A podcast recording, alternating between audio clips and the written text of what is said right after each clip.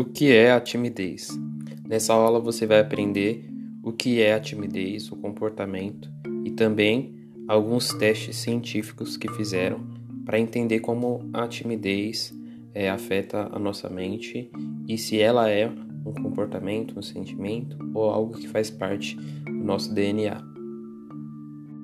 Então vamos lá, a gente chama de timidez quando a pessoa se sente desconfortável ao interagir com as outras pessoas, ou seja, aquela ansiedade, ataque cardíaco, branco de memória, confusão mental, tensão muscular, né, que é os, o músculo se contrai, batimento cardíaco acelerado, uma fadiga no estômago, né, aquele aperto no estômago, e às vezes tem gente que sente até mesmo é, o desarranjo intestinal, né, a famosa dor de barriga, e mal-estar emocional e físico, né, que é calafrio, gelo, né, parece que tá com febre, coisas assim. Mas calma que você não é doido. A timidez em si, ela não representa um problema porque todo mundo se sente tímido em algum momento da vida.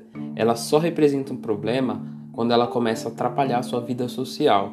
Por exemplo, você não consegue mais fazer amigos, não consegue desenvolver relacionamentos ou não consegue ter um sucesso profissional, de repente ser promovido, de repente empreender, ter coragem de se expor, você quer viver sempre se escondendo. Aí, quando é nesse tipo de caso, ela se torna um problema, porque ela está é, atrapalhando a sua vida. E a timidez também tem os seus lados positivos, porque você geralmente as pessoas tímidas, né, elas são mais criativas, sabem ouvir mais, têm uma sensibilidade maior e, se, e são mais observadoras.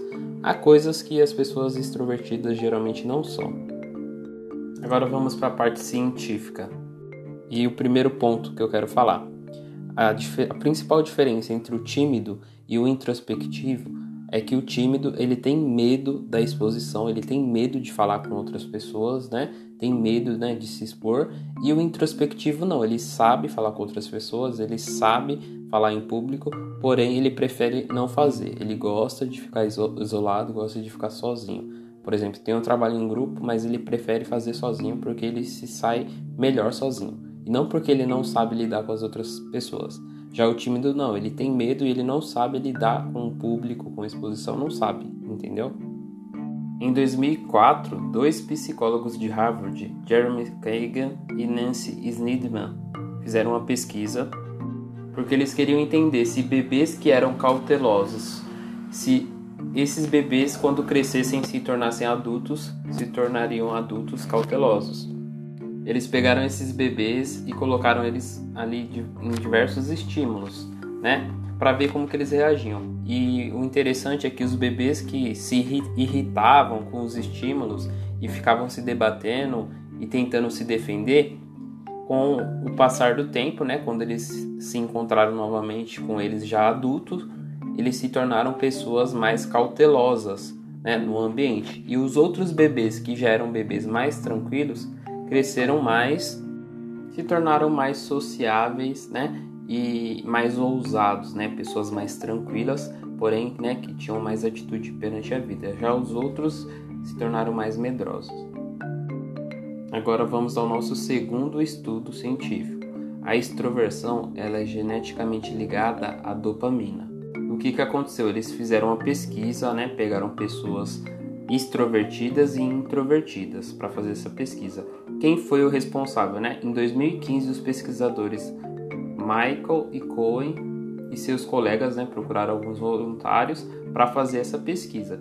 E o que, que eles fizeram? Colocaram eles ali para jogar alguns jogos de azar, né? jogos de sorte. Né?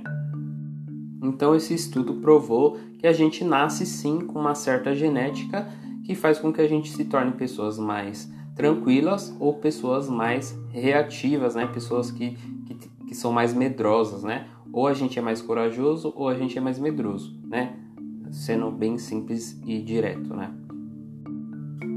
Então eles dividiram em dois grupos, de um lado os tímidos e introspectivos e do outro lado o pessoal que é mais comunicativo e extrovertido. E o que que aconteceu? Eles perceberam que os dois grupos quando ganhavam tinham uma atividade cerebral de maior intensidade, ou seja, eles gostavam de ganhar. Porém, existia uma diferença entre os dois grupos. Os extrovertidos tiveram uma reação muito mais forte em duas áreas do cérebro: a amígdala, que processa os estímulos emocionais, e o núcleo accumbens, que é o centro de circuito de recompensa do cérebro, o nosso sistema de dopamina, que regula a dopamina no cérebro. Resumindo, tanto os introvertidos quanto os extrovertidos gostam de vencer, gostam de ganhar mas o introvertido se diverte menos com esse tipo de atividade. Além desse teste, eles também pegaram uma amostra de DNA e analisaram os perfis genéticos dos voluntários. E os participantes que mostraram uma atividade cerebral ao ganhar também tinham um gene que aumenta a capacidade de resposta à dopamina. Eu vou explicar mais sobre isso no próximo episódio.